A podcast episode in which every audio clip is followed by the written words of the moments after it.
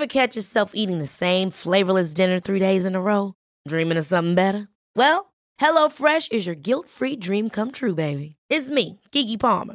Let's wake up those taste buds with hot, juicy pecan crusted chicken or garlic butter shrimp scampi. Mm. Hello Fresh. Stop dreaming of all the delicious possibilities and dig in at HelloFresh.com. Let's get this dinner party started.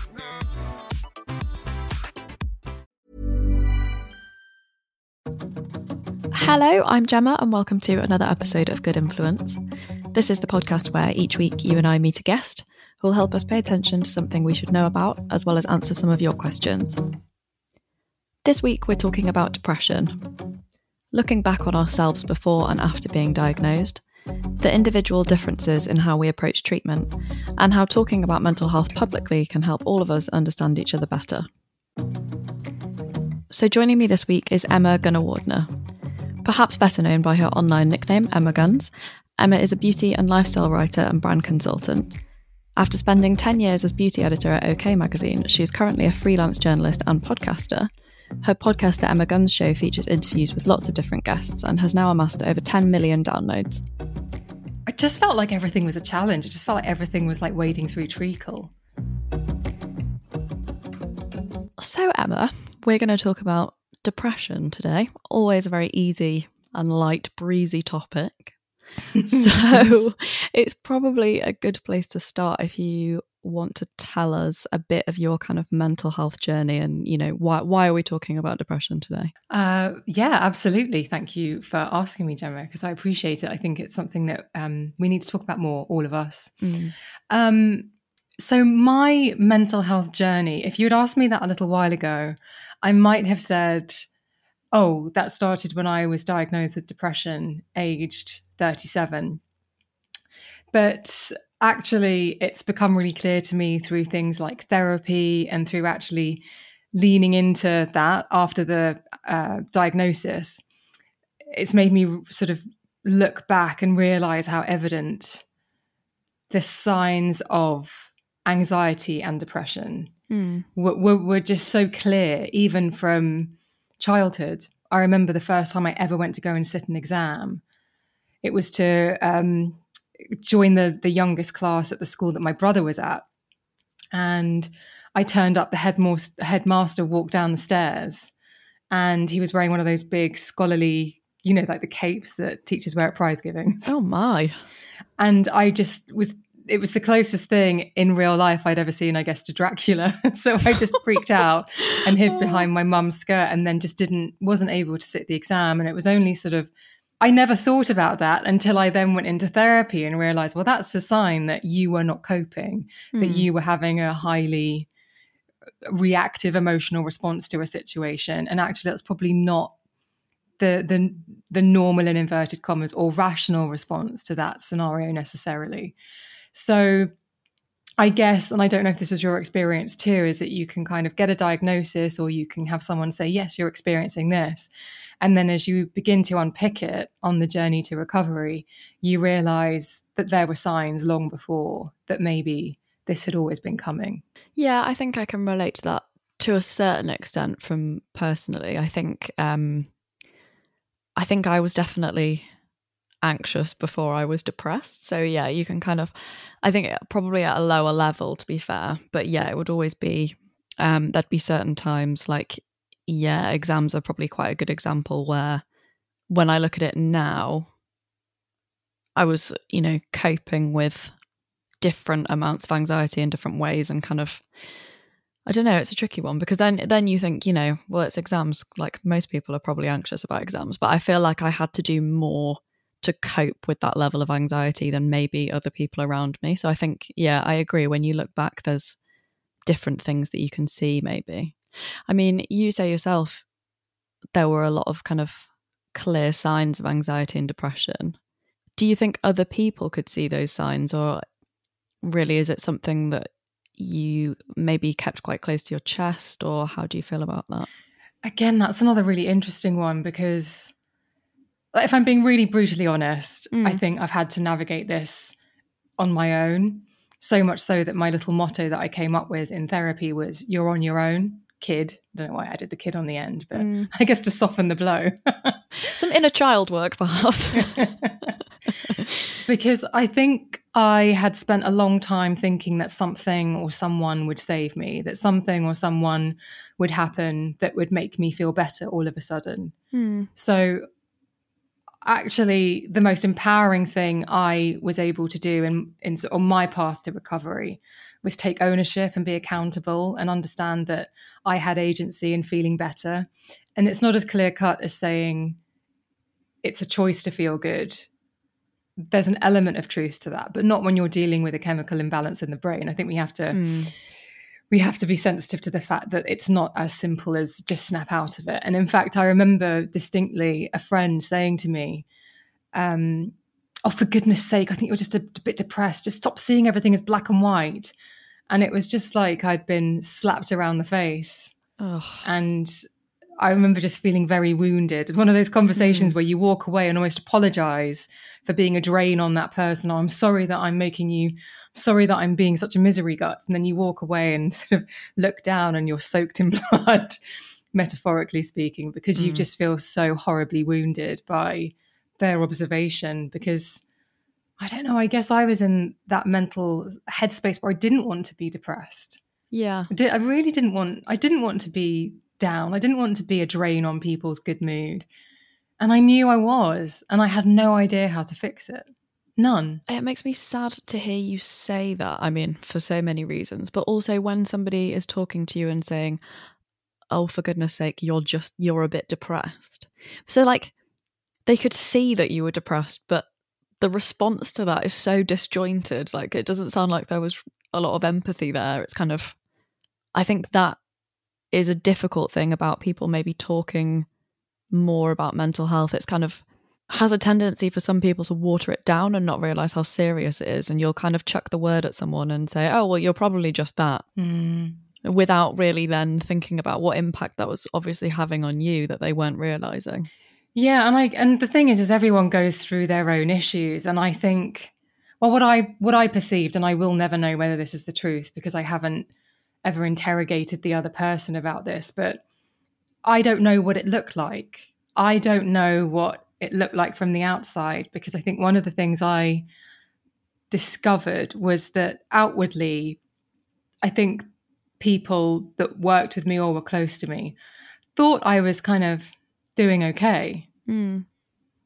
And actually, they might have thought that I was not particularly approachable about it. I don't know. I just think that what was being, uh, what they were seeing outwardly wasn't, was so mismatched from what was going on inwardly.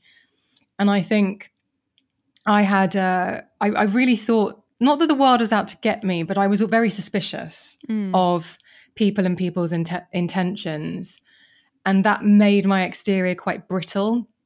And I think that's obviously if you're quite suspicious and you've got that sort of you feel terrible inside as well. Yeah. You're not going to reach out to the outside world for help because you don't want to show your vulnerability. You don't want to say to people, I'm really upset by what's happening. And I guess because when I had done it, my experience had been either silence or I felt as though I had then exhibited a weakness that then made me more vulnerable. So I guess that made my modus operandi from that point forward just to just retreat and just not tell anyone. Yeah, it does sound kind of like the classic defense mechanism sort of thing, as in you didn't want to show you were sad. But it's kind of, I guess at times it can be easier to show anger and that there is some kind of strength of emotion rather than acting like everything's normal because to you obviously you weren't feeling normal at all mm. yeah i think normal is such an interesting word and i think i just felt like everything was a challenge it just felt like everything was like wading through treacle mm. just like the daily stuff yeah it's hard to think of like you kind of don't really know what normal is at that point i suppose do you? So when you say you can kind of look back and see signs of this kind of thing from quite a young age. But then you mentioned you weren't diagnosed with was it depression and anxiety you said? Mm-hmm, yeah. So you weren't diagnosed until you were 37 which you know that's quite a gap in between. What what were you kind of like in all that time in between? What was going on? What happened so that you finally then went and got a diagnosis? I think just for the majority of my life, I was just always, I don't know, always worried that the sword of Damocles was hanging over my head or that. I, I know this is this is kind of off, but I was reading Demi Moore's autobiography recently, Hmm. and she said something in it that made me really kind of stop and go, wow, I don't think I've actually ever thought that, but that's bang on. And she said that she would, in any situation, she would think, is it okay that I'm here? And that's absolutely on the money how I felt Yeah. everywhere. Yeah, God, that's that is good. Yeah. And I mean you were in a lot of quite like glamorous places through your work and stuff as well. So that must have been must have been so odd to kind of navigate at the same time as then inside feeling like you didn't know if you should be there. Yeah, ah, but that okay, so that's interesting because I think essentially what I did is I had this feeling of is it okay that I'm here? I don't feel like I'm good enough to be here. What would make me good enough to be here? A job title. because then that Right. because that's in front of me. Mhm. I'm I'm somebody from somewhere, and therefore you have to welcome me in, and I have to be treated a certain way. And that was actually quite a damaging. When I look at it now, actually, it's kind of almost like that wasn't. I can understand why I thought to do that, but it wasn't the most helpful thing Yeah. because I wasn't solving the ultimate problem. I was trying to put on a suit of armor. And if you're trying to sort of put this facade on something that's quite weak and quite fragile, and, you Mm. know, it's not necessarily going to work. But I used, I mean, I think about the films that I watched growing up, and a lot of the female protagonists were journalists, all look very glamorous. They seemed to have great lives and they'd meet celebrities. And I thought, well, that's that's what I'm going to do then Mm. because that they seem to be important. Their lives are together. By the end of the film, they've got their promotion, the the boyfriend, and All the bag it. of swag. So great. What do you want to be when you grow up? that so which is which is so lame. I'm so I'm almost embarrassed to say it, but it's but it's true. I mean, where do any of us get our ideas about what we want to be when we grow up from? I think, I mean, to be fair, I hear that and I think, oh, you had an idea about what you wanted to be and you actually went and did it. Like, that sounds quite impressive to me because no, there's not many people who end up in that kind of job. Yeah, I guess I mean that is true, and I do sometimes think I really don't know how you did it, but it was it, it, it was good in many ways, and I'm really pleased for lots of reasons.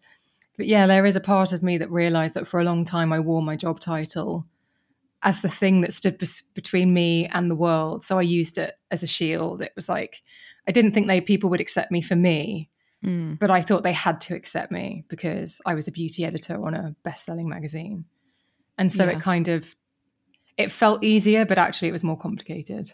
So, when did things change enough that you ended up, yeah, going to get your diagnosis? I suppose. Was it the first time that you'd spoken to someone about it that you got diagnosed? Did you have to kind of, did you struggle at all to get a kind of diagnosis?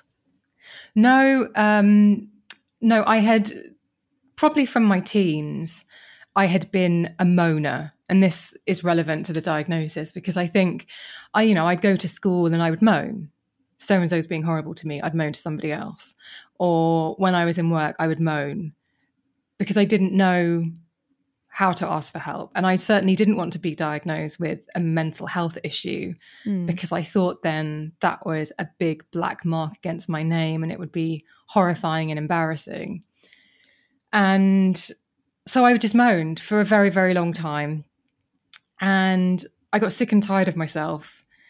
And essentially, what happened is I went freelance. So I didn't have that shield anymore. Mm. And as you would expect, the world didn't feel the same and it was quite overwhelming. And I also had said I have some really negative patterns in terms of how I form friendships. I tend to. I, I tend to get beguiled, and I am also so I, I'm complicit in the dynamic. But I just got into some dynamics where I was giving, giving, giving, and not really getting a heck of a lot in return. Not that it is Mm. about reciprocation in that way, but just it just led to a, a pattern of having felt let down a lot by people Yeah. that I had trusted and loved and given a lot of myself to. And I guess all of those things culminated in just whereas I'd I think for 20 or more years I'd been sort of bumbling along, just sort of navigating just above the line of it being a problem. Mm. So I dip down every now and again, but I'd be able to pull myself out and then I dip down again. So there was always sort of running on this course of slipping in and out of low mood. Mm-hmm. All of these things combined into it just really hitting peak rock bottom. And I remember calling my friend Marcia, who I'd worked with on the magazine, and she and I left at around the same time. And I was essentially hysterical and just said, I can't remember what it was like. I don't know what it was like when we used to do that. I know I used to walk into that office and I know I used to sort of say, Oh, where are my proofs? What's the, why is this happening? And I ran a department I, and I just said, I can't remember what it was like. Like mm. if you hmm. said to me, if you we went back in time, I don't have the muscles anymore. I can't remember what it was like to feel like that, but I know it happened. And she just very calmly said to me, You urgently need to take some time off and you need to get some help. And I don't know whether I would have done. And then I also, another friend of mine, I was crying about something, and a friend said, I've never known anyone who just can't navigate life in the way that you can't. Everything is such a big deal. You have no emotional toolkit. And I just thought, right, I mean, I just can't keep going on like this. I'm sick and tired of being told by my friends that I'm a burden. Not Marcia, obviously. Like Marcia was obviously very. Um, she was like, "You need help now," but had, I think I just wound people up and I just annoyed them because I was just a Debbie Downer. But it was because there was some stuff going on. Yeah, that's so sad. I mean, that sounds so harsh. There's, it are you still fr- are you still friends with any of these people? Like, how did your relationships end up going after that? Because you kind of, you know, I've said a couple of things where it wasn't the best and also people were clearly seeing something but not really looking any deeper. Did you manage to kind of fix those relationships or was that something you had to move on from? Some some relationships there's a famous saying in therapy isn't there? You can't take everyone with you. Mm. um, so yeah some some didn't come along for the ride and i think you know people's intentions. So with the friend who said to me you just don't have the emotional toolkit. I don't think she said it out of cruelty. I think she said it as an observation. Yeah. And I know her character and I know that she didn't say it to hurt me. I think she was saying it because she was saying like you need to get help because you know you never like you missed that day at school. It was kind of that vibe like you missed the day at school where you learned about emotional toolkits. Yeah. Whereas the person who said you see uh, depression You'd seem a bit depressed it's all black and white. Like i was annoying her. And so that was sort of said as a yeah. two, wound. So yeah some people come with you and some people don't. Yeah. Yeah i think that makes sense. So when you had gone to the doctor by that point if you don't mind me asking where did you kind of go from there? Because it sounds like it for you it was a complete because it had been so long it must have been to go from there to where you maybe are now must have been such an overhaul of your kind of everyday. Where did you even start?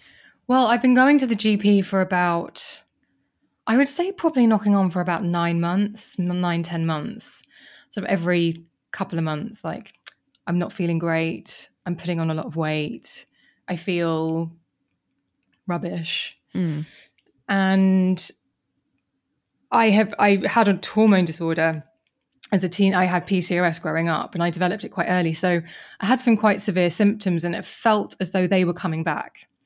So things like uh, weight gain and like my hair was thinning and my skin wasn't responding very well to things. And that's just all classic kind of PCOS symptoms. So that's where I started. I went back originally and I had a, an ultrasound and they were like, yep, no cysts on those ovaries. So so that was when, oh gosh, it must be something else. So I kept going back. And I remember the GP saying to me, I think it must have been like the fifth or sixth time. And he said, if you come back again, I will put you on antidepressants. And right. I have no problem with that. I just want to say, I actually think antidepressants are amazing. But I felt this very strong feeling that my issues had nothing to do with correcting a chemical imbalance. I knew that it had to do with not having any self esteem mm. and not having that emotional toolkit and just making really terrible decisions constantly. And it sort of felt like a spiral staircase down. And I thought, well, if I can undo those self sabotaging behaviors, I can work my way back up that spiral staircase. Um, and so I was like, okay, and what are the other options? And he said about talking therapy. So I said, okay, well, I'll go and do that. And I made a call to my health insurance company, and they were the ones who actually gave me the the test. Like, you know, mm. let's let's do this questionnaire. Let's get you on the phone with one of our mental health professionals. The classic and, questionnaire. Yeah, and we'll do the are you so yeah i think it came back with severe depression severe anxiety and mild ocd and i thought and I don't know how you felt when you finally had someone say those words to you, but they were the words I've been dreading, like absolutely dreading, because I thought mm. black mark against my name, failure. I had just attached such a negative vocabulary to what that actually meant. And in actual fact, it was as though the dark fog that had been surrounding me forever lifted. And I looked up and there was a giant red arrow above my head, and it was like the you are here on the map. Yeah. And now it's like, oh, now I can get my bearings and now I can get to where I want to be. And it was so freeing and it was so liberating and it was so helpful, which is why I'm really keen to share that because I think people can worry about what a diagnosis like that means. And for me, honestly, it was just, it was like a weight was lifted and as though dark skies suddenly cleared. It really, really was. I find it really interesting to hear just how other people kind of respond to similar situations because I feel like I was kind of the opposite in terms of what I was looking for in terms of treatment. Like it had taken me quite a long time before I did any sort of treatment, really. Um, but yeah, I was quite like for the longest time, I was way, way more resistant to doing talking therapy than I was to going on antidepressants. Like it took me a lot longer to start therapy than it did medication mm. which i think and i mean it kind of i think it goes to show in one respect that there's not really a right or wrong way to do it. It's you can get an instinct for these things sometimes and it doesn't mean that you have to do things a certain way. And also it's nice to you know hear that you were able to speak to your doctor about it and say that doesn't feel right for me. Can i try this? And i mean yeah and then there are more more options in the tank i suppose aren't there I'm interested to know then how you kind of went from that point of thinking I'm worried it'll be you know a black mark against my name. I don't want I don't want the diagnosis. I don't want anyone to know. And now mental health and kind of depression and stuff is something that you have talked about a lot more publicly. Did that take a long time for you to get to that place or did you feel it sort of a shift quite quickly? That's interesting. I don't know I guess I did start talking about it relatively quickly, but probably in quite a hinty way to begin with. Mm. As if I've got some insight, but I'm not going to tell you exactly why. Um, and then as I sort of grew in confidence, yeah, I was just a bit more direct about it on the podcast and also with with friends. And I think it's that thing, isn't it? I mean, I think you've got the measure of some of my friends, and I was like, oh, I'm got diagnosed with depression, they were like, duh. um, Great. that's helpful. Um, so I think yeah, demystifying it, realizing it's not an enemy. And also, again, it's like depression is something you can work on, anxiety is something you can work on. And there, there are really positive changes that you can make and it's not a status. And this is something that i definitely see. And i sort of think i when i do see it i think oh that's such a shame because uh, having depression is not an identity and having anxiety is not an identity. So there are times for example a couple of years ago i went to a party a work party lots of glamorous people there. As soon as i walked in the front door it was like pff, hackles up didn't enjoy it, it was just couldn't concentrate on the person talking to me because i my my eyes were scanning because i was just i couldn't mm couldn't get comfortable. and I had to leave. And it wasn't necessarily an anxiety attack, it was just overstimulation. Yeah. Whereas in the past, what I would have done is found somebody who would have listened to me moan about the party. who would have commiserated with me about how awful it was, like two two misery guts in the corner, and had a sour look on my face. Whereas what I did this time, which shows you the progress that you made, is to go, actually, this is massive overstimulation for me. This is just too much. This is not a room that I should be in. Yeah. So get a taxi and go. Yeah, take yourself out of it. Yeah. I wonder. So when I'm listening to you talk about it, and the way that you talk about yourself at that time, and kind of the way that you talk about how other people must have seen you, you've kind of uh, keep calling, saying you were kind of, you know, like moody or a misery guts, or maybe. Do you feel like that was you expecting other people's judgment of you? And it was there part of you, do you think, that when you got your diagnosis, wanted to talk about it more publicly to kind of show that there was a reason and that you hadn't just been like I don't know like that for no reason. I mean, I, I wouldn't I wouldn't hear that and think, oh, oh, what like what's what's wrong with her? Why is she like that? But I feel like there's maybe a bit of judgment still from yourself on that. Like, did you want to kind of explain some of it away in a way? Yeah, I guess so. That's a really good observation, and one I probably hadn't. I hadn't. Don't think I popped those two jigsaw pieces together and as flushly as you just have. So thank you. That's actually that's actually really helpful. But yeah, I think there was a part of me that wanted to talk about it because I wanted to justify mm. because I'm not necessarily proud of having been rea- a reactive person. I'm not necessarily proud of having some of the behaving the way that I have done in the past. And like I say, I didn't get diagnosed till I was 37. So there's a lot of memories where I think, oh, I wouldn't do that the same way now. And i know i know that regrets are kind of pointless and it's about learning from them. And i got a pretty decent back catalogue to learn from. But um which is empowering in and of itself.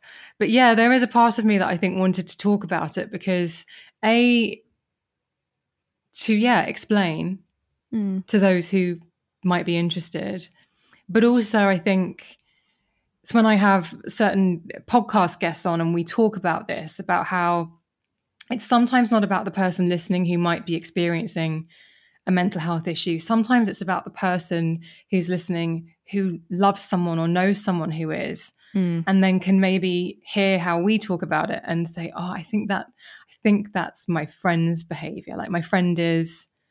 Have you ever, you know, that group of friends where they say, "Oh, so and so's coming, but they're a bit of a drain." Yeah, that person might need a bit of compassion, a bit of kindness. Yeah, for sure.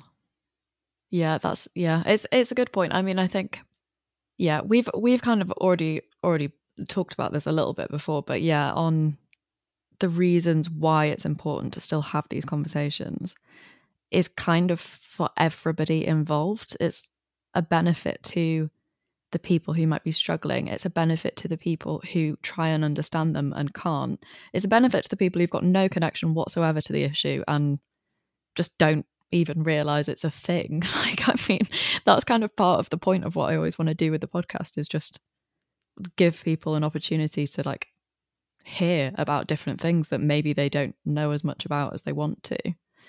Do you feel like there's particular things that you've learned from having a lot of conversations about mental health on your podcast now?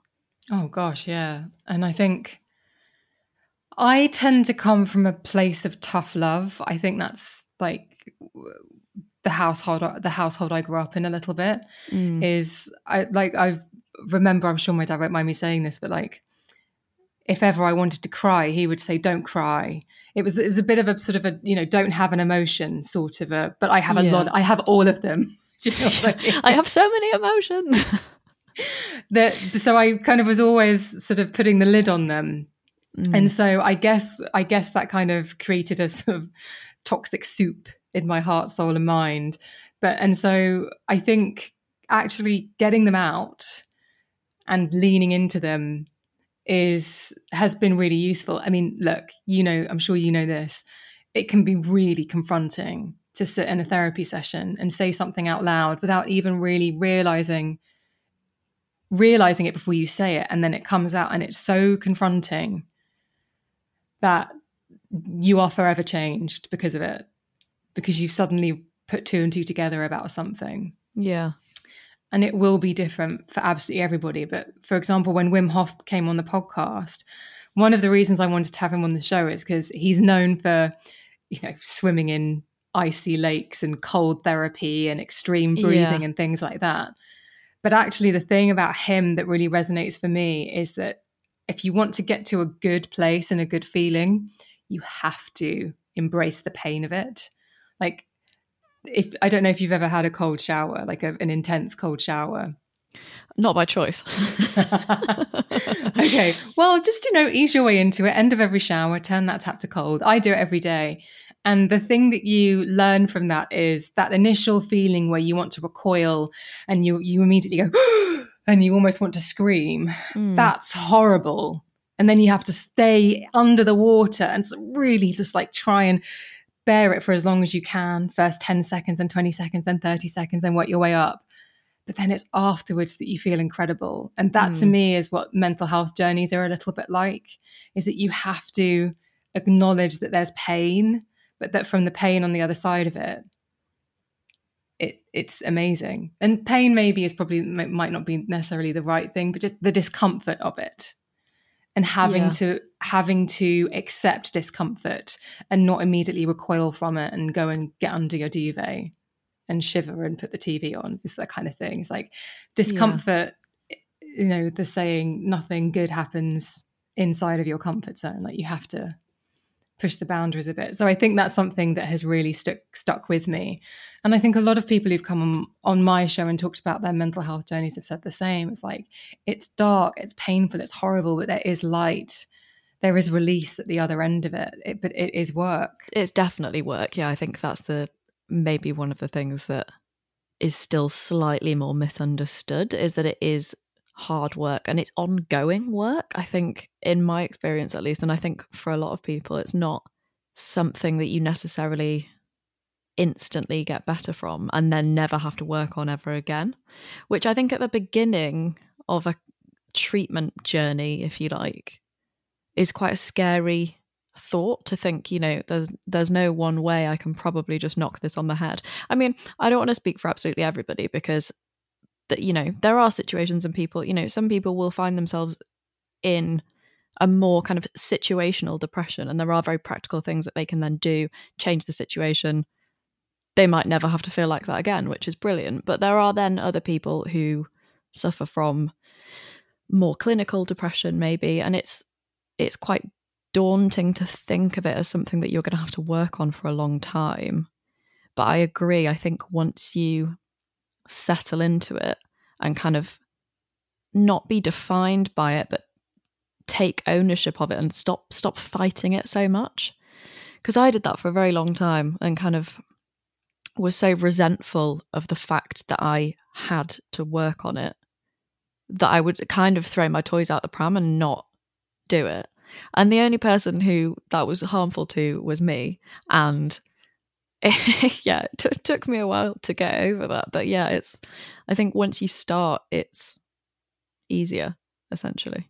Yeah, and it is once you have that good day, or not even that good day, once you have that day when you wake up and things don't feel as bleak, you really cling to that feeling and that feeling imprints. Mm-hmm. And so when you realize that you have to do some more work, when you wake up and you think, mm, I've taken a couple of steps back here, you know that well, I don't know about you, but I have I do have a toolkit in place now. So even a couple of weeks ago, I started to feel like my solar plexus was vibrating, like in my heart, around my heart. I just felt like this sort of, you know, trapped bird in my chest a lot through. And I'd wake up and I'd think, what's this? And I'd do my exercise, what's this? It's not going anywhere. And I was just operating on this sort of weird, like obviously something was bubbling up. And I was like, right, well, what's going on? Nothing's especially going on. What do I need to do? And for me, what really helps is just slowing down. Mm. And like, I do really enjoy Wim Hof's breath work and I really like exercising. I'm a big enjoyer of sweat, not because of the weather, but if I'm if I'm working out, I think it's great if I like, you know, sweat on the floor always feels really good. Feels like a sense is of, the aim for you. yeah. yeah, I was like, I want to see, I want to see the visible evidence of how much hard work I put in, and yeah, and I just, but I thought, no, uh, the moment something's going on, so it's going to be yoga, it's going to be long walks, and it's not going to be long walks. I normally walk and listen to an audiobook. I love listening to autobiographies on long walks. So it's like, no, you're going to go for walks. You're not going to worry about how fast you're walking because I do love the metrics on a on a fitness device. Mm. You are going to walk, and you your focus is going to be listening to the birds. yeah and just just actually not being too plugged in and that is a kind that's kind of the the toolkit that really helps me is just slowing down and actually I was a great. No, I'll do it. No, that's okay. I can take that on. I can do more. I, I'll take that on. Yep, I'll say yes to that. I can't say no because if I say no, they'll hate me or they'll never work with me again. And the, one of the greatest things I've done in the last five years is say no to things. Mm. Not say no because I'm like I can't cope. Say no because I know you're more trouble than you're worth. And saying no to you is a yes to me. Yeah. So I'm going to say it politely, but it is a hard no. I'm saying it politely, but I definitely mean it. so, I mean, talking about um, the things that you do and kind of coping mechanisms. So, you have, it's not a separate podcast to your podcast, but it's like a subsection of your podcast. I think I, w- I would kind of describe it as called Feel Good Habits. How did you, is that sort of, would you say, a strictly mental health kind of platform for you now? And are there things that tend to come up a lot that people find helpful? Yeah, that one was really interesting. So that one actually started, I think, in the first week of the UK lockdown. So around like March, end of March 2020. Mm. And I was in the middle of one of my sweaty exercise sessions, and I just thought, I like, I like you love my listeners, and I just had this really nagging feeling that I wasn't doing right by them, given mm. everything that was happening in the world. And I thought, what do they need? Like, what do I need? What might help them right now? And so it just came to me in the middle in the middle of a squat. It just came to me mm-hmm. this feel good habits. And I thought actually if you just get people on to share the five things they do and I sort of couch it in very light effervescent terms of it's to stop a bad morning turning into a bad day or but it's really about like how do you keep yourself above that line that I was talking yeah. that I constantly dipped below. The toolkit that you mentioned, I guess. Yeah. And it started out, it was really funny. It started out like March, April, May. It was like hot baths, bit of yoga, nice cooking. And then by the end of 2020, it was like therapy, medication. just like people were just really leaning into what helped because yeah. we were obviously going through something really significant. And it has been really lovely. And it is one of those things where you hope that in a half an hour conversation where people are saying, look, do you know what? If I'm in a crappy mood and I feel as though I'm about to sort of, I'm bumbling along in that place that's about to become unsafe mentally, if I clean out my sock drawer, that gives me so much clarity.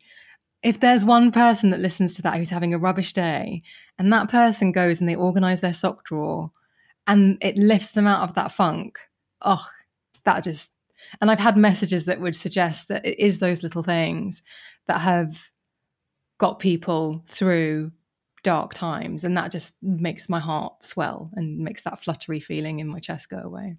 Yeah, it's so important as well, and such a, I mean, such a great thing to do. And I think it would probably quite, be quite easy to listen to something like that and think of it as kind of trivial because like a, a, a piece of organizing versus mental illness, you know. But the thing is with it, when you're in the thick of it, there's no one big thing that you can do to solve it in an hour. Like it is pieces of a jigsaw puzzle, and some of them will be small pieces, some of them will be, you know, b- bigger chunks of the jigsaw, if you like. But yeah, I, I just feel like however you cope and whatever you find works for you is so valuable. So I think those are those are really good things to share. So thanks for that, Emma. You're very welcome.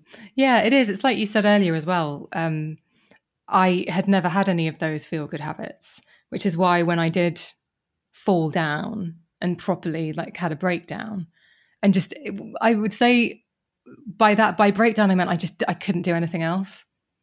Getting out of bed was difficult. getting on the phone was difficult. I couldn't even work out. Like I remember um I like working out and I remember thinking, I'm putting on weight, so I'm going to go to the gym and I'm going to go and lift heavy weights because I've been running, but I'm going to go and lift really, really heavy weights. And that's going to be amazing. And that I think was the thing that tipped me over the edge. And I think there might have been a spot of adrenal fatigue going on there because around that time I was doing the heavy weights. I spoke to my friend Marcia. It all just got too much. And I went to the doctor, I got the diagnosis. And then my next exercise that I attempted was walking around the block. And I think it took me half an hour to walk two kilometers. And I had to build my fitness back up from there. Like I remember coming home after that first walk and being saturated, like it had taken everything out of me. So I'd obviously been pushing and pushing and pushing for a long time, not asking for help, thinking I was a burden, like really negative, negative thinking. And then it was building back up slowly. And as you say, it's these small, tiny bits of a bigger puzzle. But the walking really helped. So did the cold showers. Like all of them slot into place and form this bigger picture, which is like putting you back together.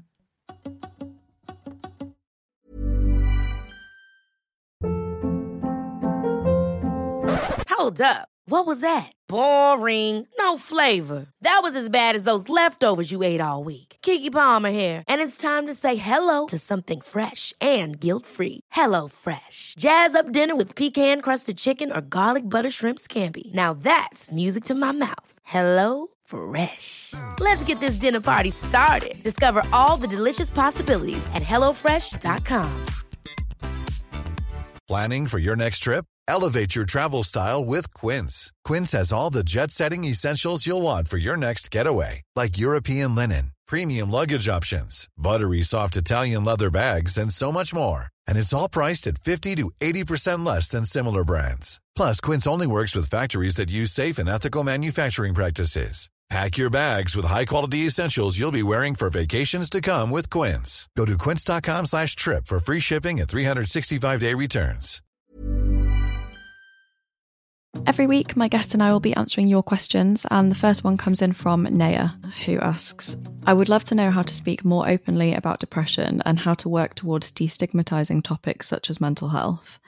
For the past year, I've been dealing with depression, and I've often felt embarrassed to talk about it to people and didn't like that feeling. Hmm.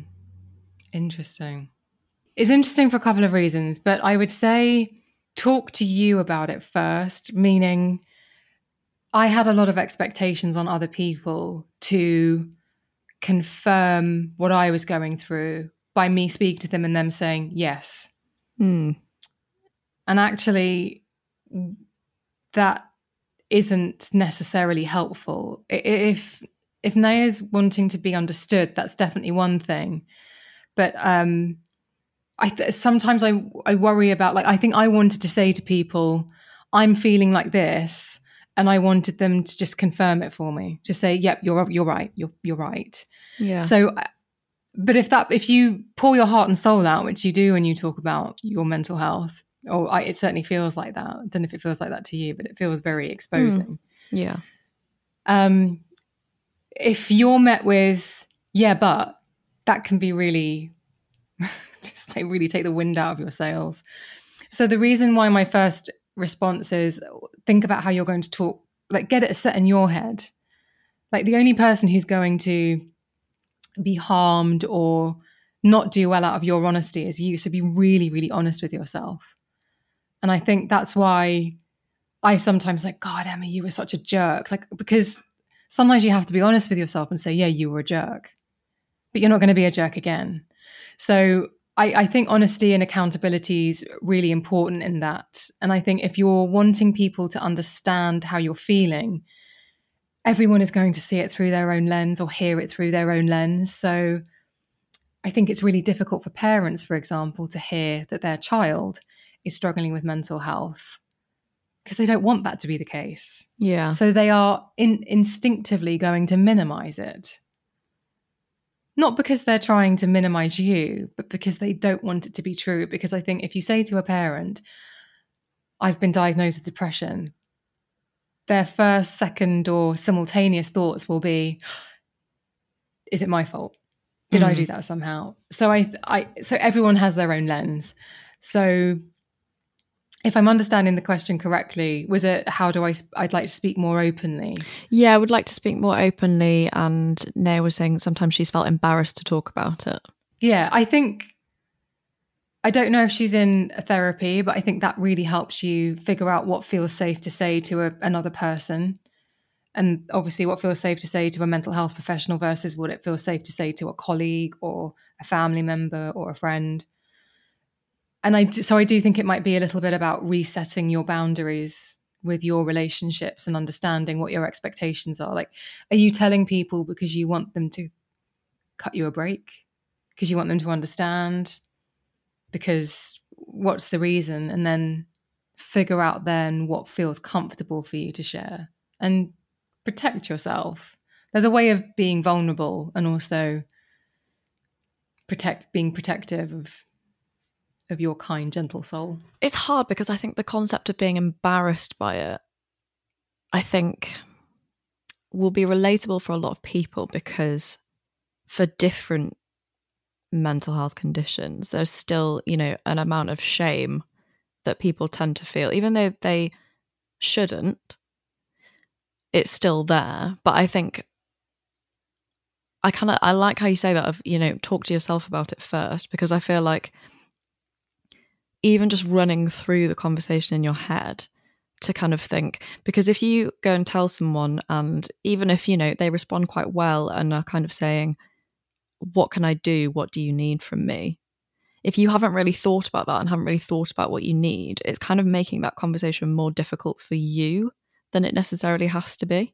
So even if the answer to that question is I don't really know. I just needed to tell someone and I needed you to listen. If that's the honest answer and you don't really know what you need, that's fine. But if you already know what your answer to that question is going to be, because you've, yeah, had the conversation with yourself about it, I can see that being a bit easier. And I think being embarrassed about it makes me wonder whether that, per- like, if I'm talking about my mental health with a friend, I'm going to be very specific about who I choose to talk to. Mm-hmm. And I would only feel embarrassed if I felt like I'd spoken to the wrong person. Yeah, that makes sense. Because of what that person might do with that information or what or because I think you know what that person might think.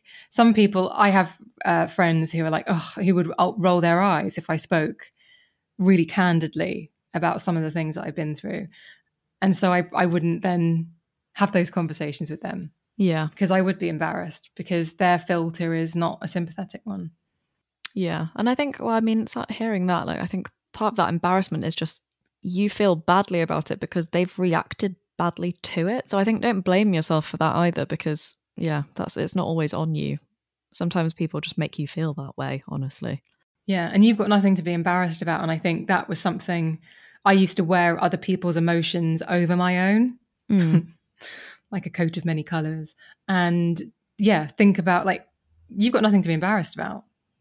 And so if somebody makes you feel embarrassed, you can log that and say, well, that's not on me. Yeah. And that, I mean, everything is information. Like if you think about life as a poker game, if you tell somebody and you feel embarrassed because of how they respond, they have shown their hand and you know you are now armed with the information not to confide in that person yeah. Again.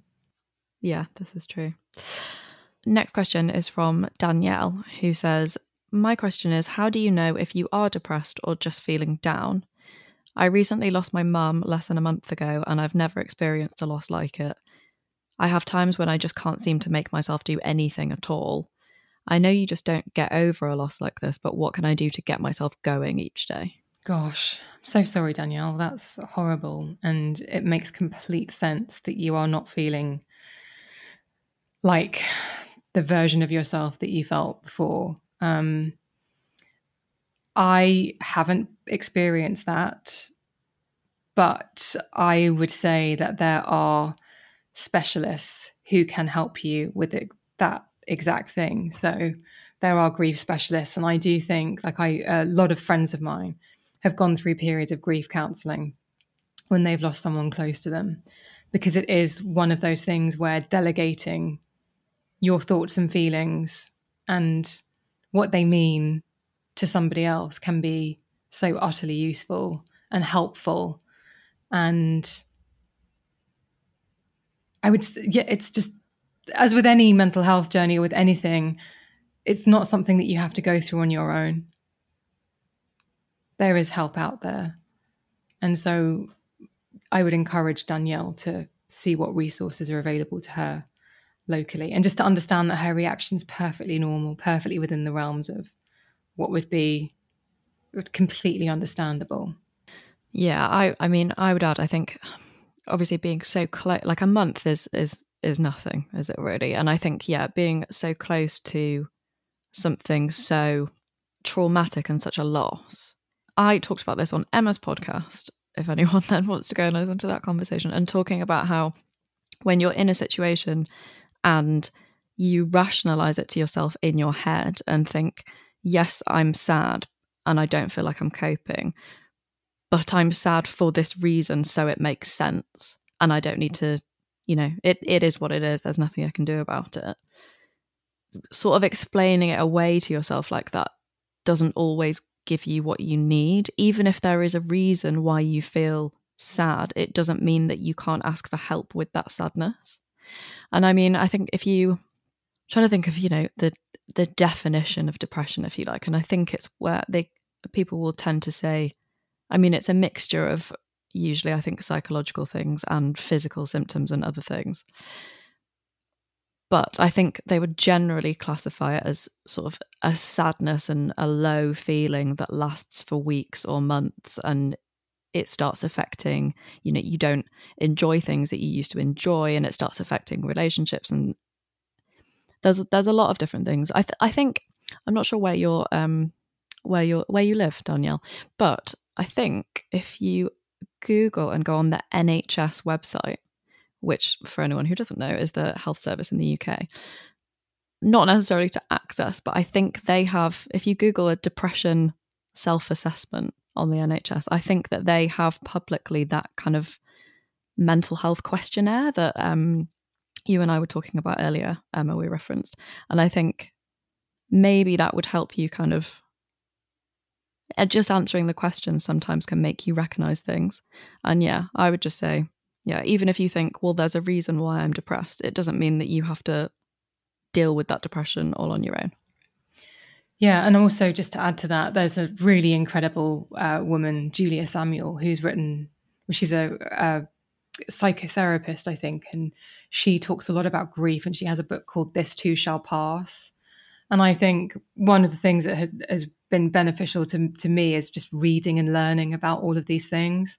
And you, as soon as you start investigating that, like reading about depression or grief or what have you, you realize that how alone you are not. Like you are yeah. experiencing something that a lot of people have and they can share the benefit of their experience with you. Because there is a there is a benefit to kind of not that there's a timeline but they can tell you or give you insight into what you're feeling and and it validates it i think so sometimes if you do it doing it on your own you can think i'm as you said you know there's a reason but you can still minimize it and think well i've just i've just got to go back to how it was. And actually, I think other people's experiences can make you realize, can validate what you're going through.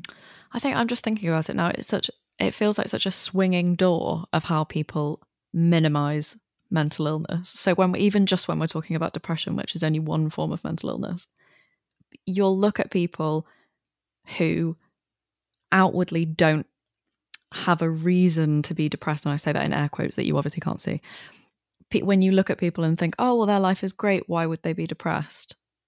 Would like that's that's fine. That's not a thing. And then it completely swings the other way, and then we end up doing it to ourselves as well and thinking something really sad has happened.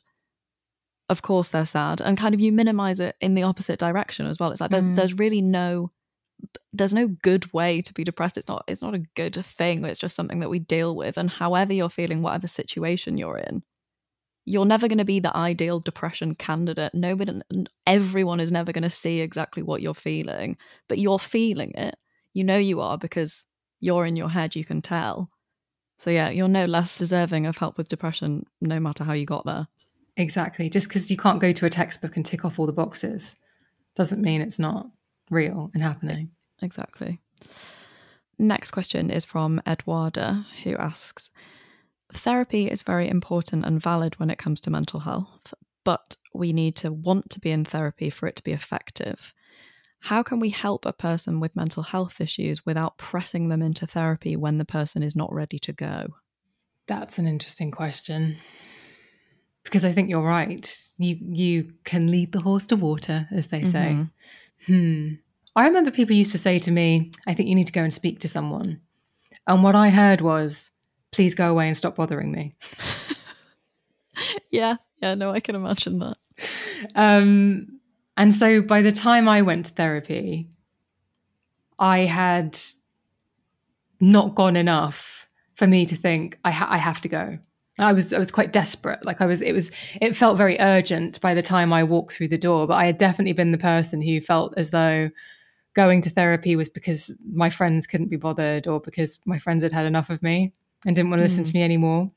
And you can't treat your friends like therapists. It's not fair. Um, so it was completely right for me to outsource it to a professional. But yeah, if someone's not ready, I don't know. I mean, you said that, I mean, you were slightly different from me because I was running into that building going therapize me whereas you had a slightly different response. Yeah and i think that i mean that's probably between us that's probably covers this question quite well i guess because from my point of view of how i used to feel there yeah i was definitely in a situation where at least a doctor maybe had suggested more talking therapies and i didn't want to go i just didn't i didn't feel comfortable for a few reasons, but also just I I don't think I was ready for it. And eventually I was ready for it and I went to therapy and I did find it helpful. I think there are a lot of different kinds of therapy as well and just I think it's just good to remember that what people need is so individual and because they don't want to go to therapy now doesn't mean they will never want to go.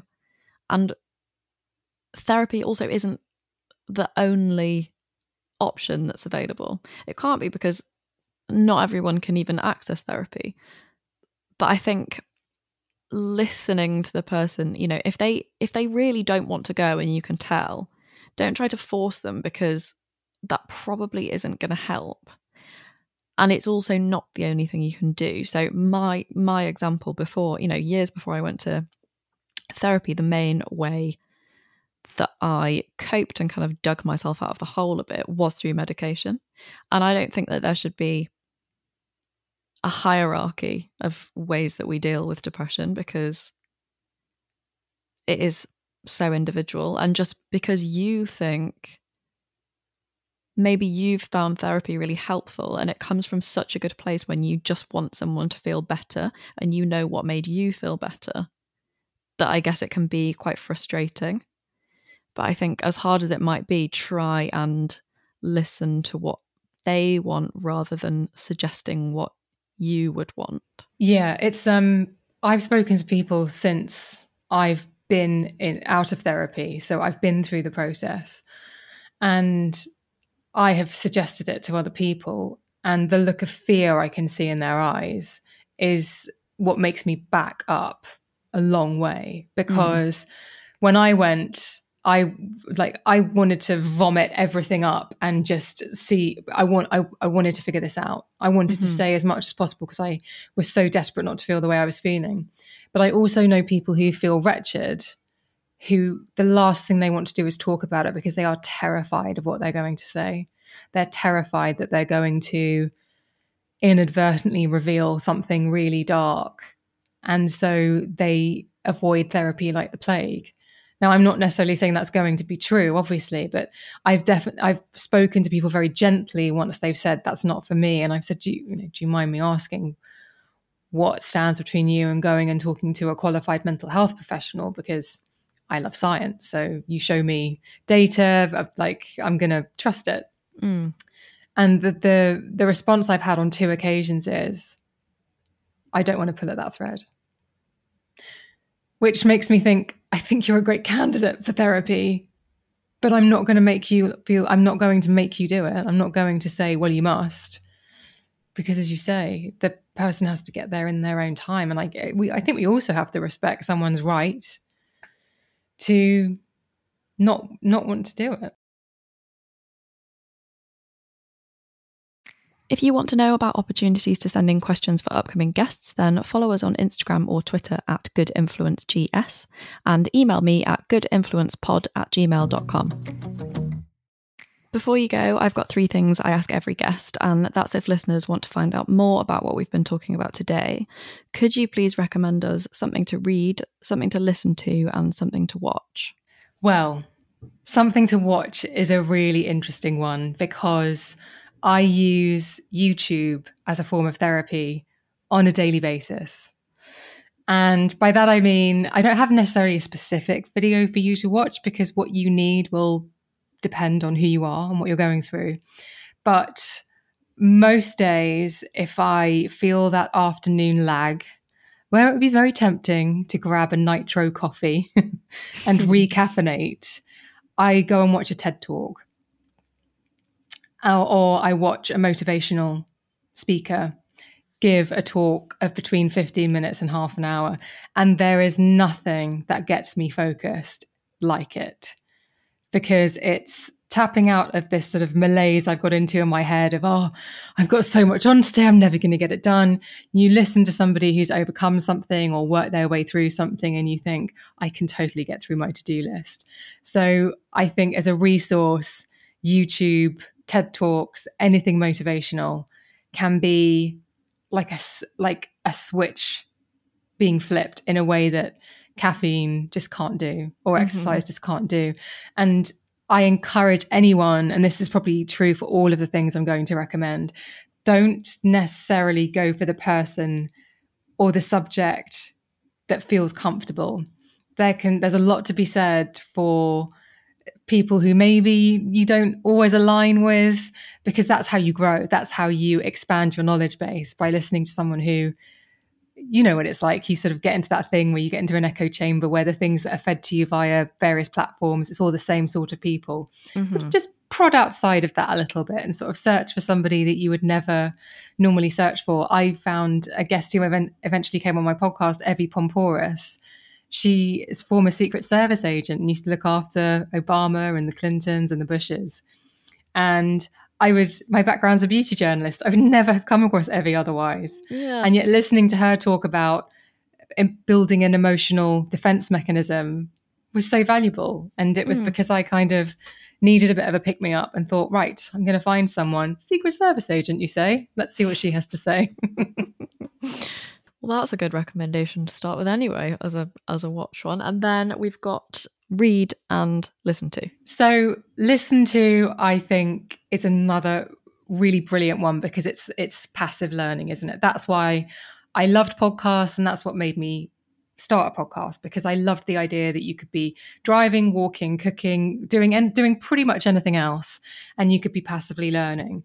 So again, it's quite general but I would say finding people who like take a minute just to search your preferred podcast platform, search a topic, and find people that you've never heard of before. I find that to be a really valuable tool. It's like you can find people that you really admire already. There's nothing wrong with that. But it's just finding more people and finding someone with a slightly different perspective on a subject that you may already have a huge interest in. Like, I'm sure we all list, like, a lot of my friends love true crime, but they probably have about five or six favorites. And when you ask them why, they're like, oh, I like this one because it's about they tackle it from this angle and I like this one because it's funny. I like this one because it's um they always have a, pol- a, police chief on there or something. So find lots of different perspectives about a subject that you really really enjoy is what I would say. And I think for me when I started my podcast, I had been listening exclusively to Tim Ferriss, Joe Rogan, Lewis Howes. Hadn't intended for them to be all men, but they kind of were. But I was tapping into people who liked to talk to experts in their field. And that ended up I that because I love that so much and because I felt really inspired by all mm-hmm. of those conversations even though I might have been listening to Triple H, the wrestler, talking about how he would overcome jet lag by immediately going to the gym the second he landed anywhere. Um, like I found that unbelievably entertaining. And I now, if ever I do travel, which hasn't been for a while, I will do some form of exercise as soon as I land because of Triple H. But I would never have gone into a podcast platform and thought, wonder what Triple H is up to these days.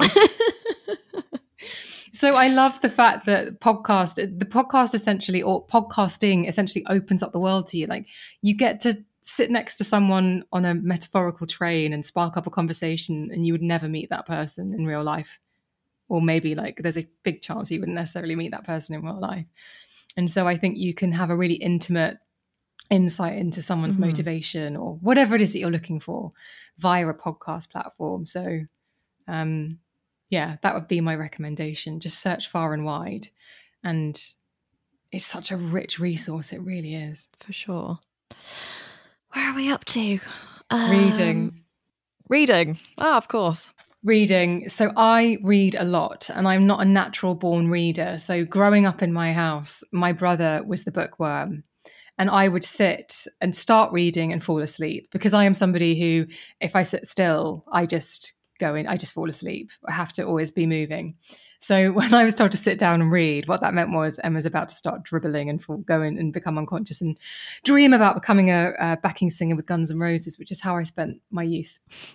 uh, and actually, I have fallen in love with reading to the point where and it was only recently that I was able to really understand why. And so my recommendation is read as much as you possibly can. And I had this incredible woman, this author on the podcast recently called Frances Edmonds.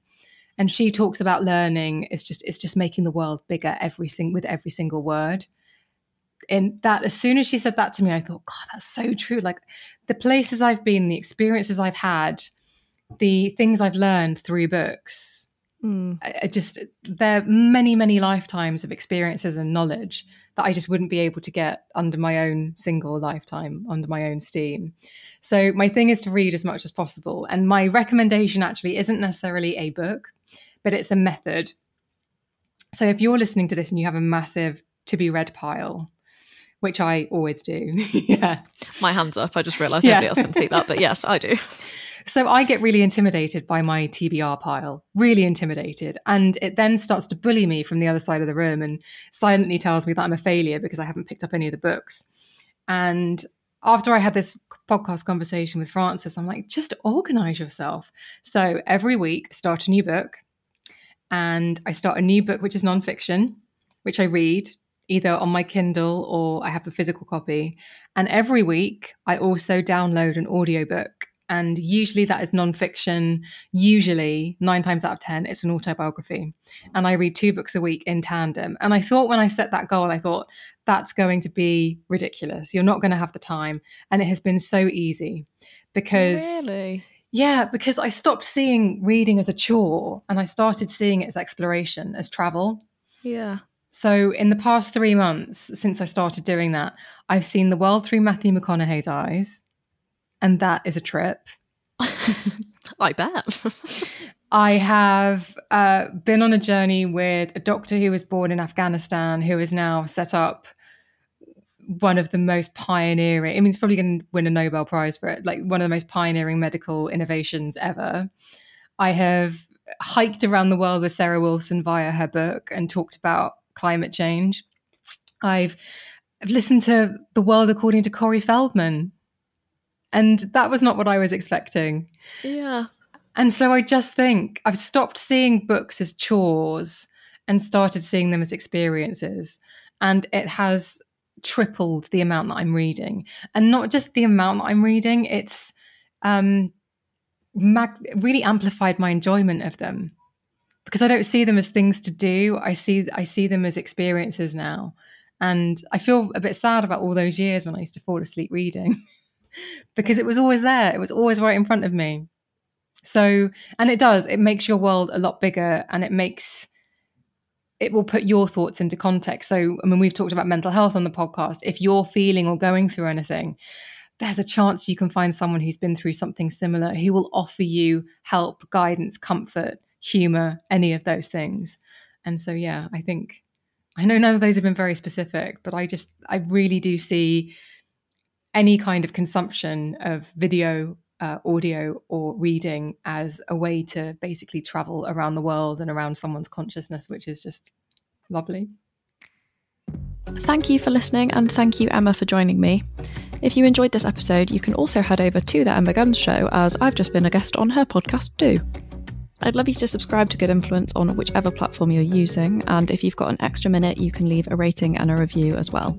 Your reviews make a big difference and help other people find the podcast. See you next week.